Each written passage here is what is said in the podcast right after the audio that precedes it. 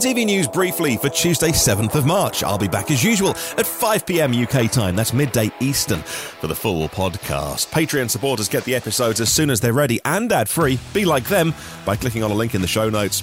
Volvo reported their recharge lineup of full EVs and plug in hybrids was 40% of global sales in February, with full electric car sales up by almost 200% and almost 20% of their entire sales.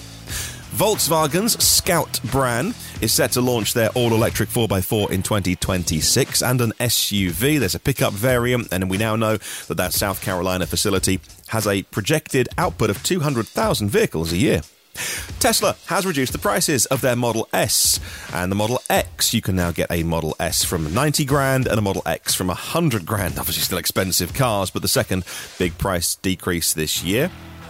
Tesla also plans to build their Gigafactory Mexico uh, on 4,200 acres of land. We now know it'll cost around 5 billion and employ 7,000 people directly as more news coming out of that facility overnight.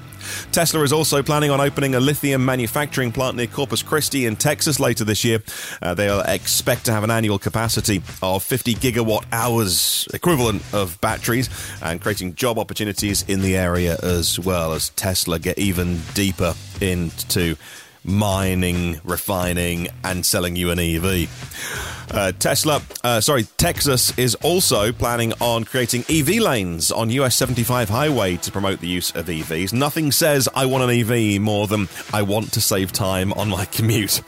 Porsche and Ferrari are pushing for an exception to the EU's 2035 ban on new internal combustion engines by using e-fuels, which are made with electricity. They make a liquid, you burn the liquid, you combust it, it generates CO2 when you burn it. It's still not green. They claim it is if you use renewables to make e-fuels. And if Germany were to abstain from that vote, it would effectively derail it. It's not good news. This is a potential big issue. Now, the Porsche 911 GT2 RS is set to become the most powerful 911 ever. How? Well, they're going to add a battery and the electric tech from the Porsche Le Mans winning 919 hybrid. See, Porsche adding electric is better. Honda plans to launch 30 EVs globally by 2030. The start, though, is going to be the Prologue. That's an SUV, comes out next year, and it's going to be made by GM on their Ultium platform. They're also talking about making their own charging network. Ooh, Honda getting a bit more serious about EVs. The UK car industry is expecting 500,000 new electric cars and hybrids on the road this year. Uh, the uh, motoring organisation, the SMMT, is calling for the government's budget to address affordability issues. Totally agree. Uh, BP Pulse opened a big charging hub in the UK. There's 10 chargers, but they're dual headers, so you can do 20 EVs. They are 300 kilowatt units, so split 150 each. There's another 16 units coming soon as well to the West Midlands. I'm not the biggest fan of BP Pulse. The reliability has been horrific, which is why I cancelled my subscription, but I hope they're getting a handle on that network and I wish them all the best. Hamburg opened Europe's largest EV sharing hub, featuring 120 parking spots with charging points.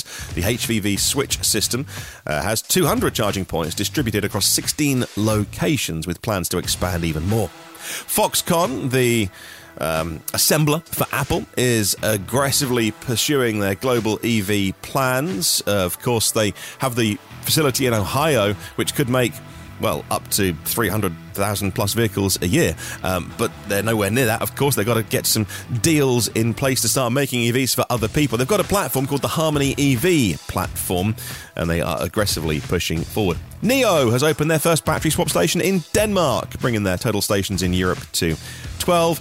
And Xiaomi set to begin mass production of their first electric cars, they say, in 2024. And that's briefly.